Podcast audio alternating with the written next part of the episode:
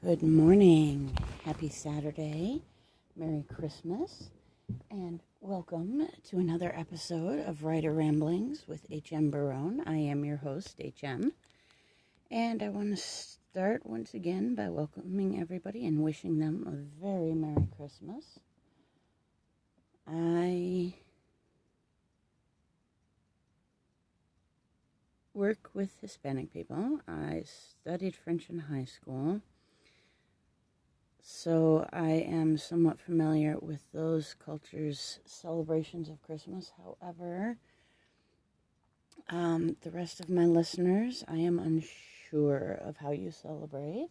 So um, if you want to sound off and message me and let me know how you guys celebrate Christmas, that would be fantastic and exceptionally interesting and possibly helpful for future books.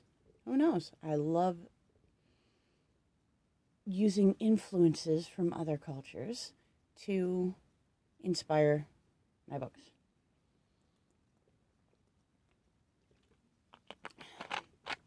And speaking of my books, as I predicted in my special episode on Yule, I did indeed finish writing the second draft of my third book. I actually completed it yesterday afternoon. Um, nearly completed it in the morning while I was waiting for a friend for coffee. And uh, finally wrapped it up uh, just before lunchtime. So I am super psyched. I'm taking today off, possibly tomorrow. I'm on vacation all next week, so we'll see how things go. But um, I also finished binge watching season two of The Witcher. I'm a little disappointed in myself because now I'm going to have to go back through and rewatch both seasons a couple of times just because but I am also reading through the rest of the series, which I happen to own. So that's always fun. It's interesting to see how other writers write and um, what inspires them because you can tell a lot about a person by how they write and what they write. So, um, it, and I have a massive library and a love of reading, which I have instilled in my children.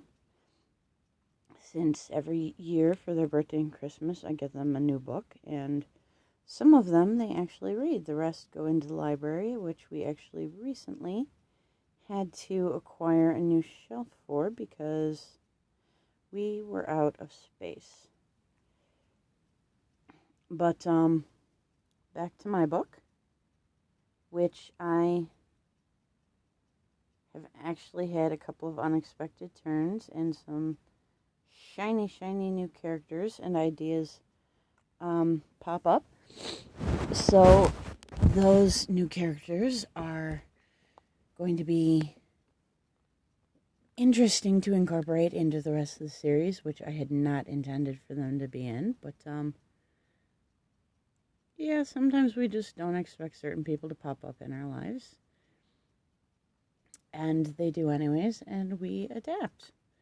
So I uh I look forward to handling these people and incorporating them more into the storylines since they are about to become slightly more permanent characters. Um I have to go back through and write some more um, saddening scenes as well because I didn't get to completely write them in this draft. And uh, I'm I'm putting off some of them because I really don't want to get rid of these characters. However, it furthers the storyline in important ways and sets up things for my next series as well. and all of you who have paid attention to any of my earlier uh, shows know that I plan about 15 books ahead. No, 15 is an exaggeration, but uh, you get my meaning. I do actually have a sequel series planned for this one once I get it completely written, if I ever get it written. And um, so yeah, these these um, sadnesses are actually setups for. Excuse me, um, for more interesting bits in later books. Um, things have changed with uh, the nobility as well. Um, different ideas have popped up. Um, again, different characters, uh, fun new storylines, exciting interactions, and um, that's about all I'm going to get into with that because I don't want to spoil anything. But I, uh, I've been doing some more research as well, and um, got some inspiration from that. I also have been um, playing around with some other ideas that may or may not end up in this particular book. I still have a crapload of expounding to do with um, Kaylin's storyline, with Hajib's storyline, and with the princesses, and um, the war. So, I mean, second draft, it's really just almost as rough as the first draft, but not quite as bad. Uh, it's barely over 140 pages on my tablet, which means that, uh, yeah, I still need to do a ton of exposition, um, which is what I struggle with surprisingly. Um, the dialogue is easy. I, I could write out the dialogue all day long, but uh, sometimes I, I struggle with the exposition, so I uh, need to focus a little bit better on that. I also think that some of the different storylines are slightly um, out of alignment, out of time. Um, I've written things and then just sort of drag and dropped them and I don't think they belong where they are right now, but uh, that'll that'll come with later drafts. I uh, finished another small notebook this week. Um, actually, I started it on Friday and I finished it on Wednesday. That's how much downtime my line had this week. It was kind of ridiculous to the point of where the gods in the marble halls actually reprimanded my operator and I for underusing a certain item, which is not our fault whatsoever because if the line run doesn't run, we can't use said item. But um, even that kind of, ironically, kind of inspired me for um, a little bit of storyline. Um, Jamian and Liren I really didn't do a whole lot with them this time around, and um, I need to fix that as well because they are becoming important and prominent characters in the storyline, and their stories need to be told, all of it. So, um, yeah, that's that's going to require a lot of work, a lot of time, a lot of effort a lot of attention. Um, hopefully, I am significantly more coherent today with my talking than I was on Tuesday. Tuesday, Monday night into Tuesday, and all day Tuesday was just an abysmal day. I, uh, I've been struggling with a lot of things um, personal, psychological, family related, uh, which I'm not going to bore you with the details because, eh, you know, I don't want to bore you with the details. My uh, four legged children, surprisingly, are elsewhere, which has made the background of this show mostly relatively quiet. Um, usually you can hear one or of two of my prissy little missies uh, purring, but they are elsewhere snooping and trying to find ways to kill themselves on my artificial Christmas tree, despite the barricade that my younger child put up around it. And uh, that's always fun and entertaining, which is why maybe that's part of the reason why I haven't been quite so much in the Christmassy spirit this year.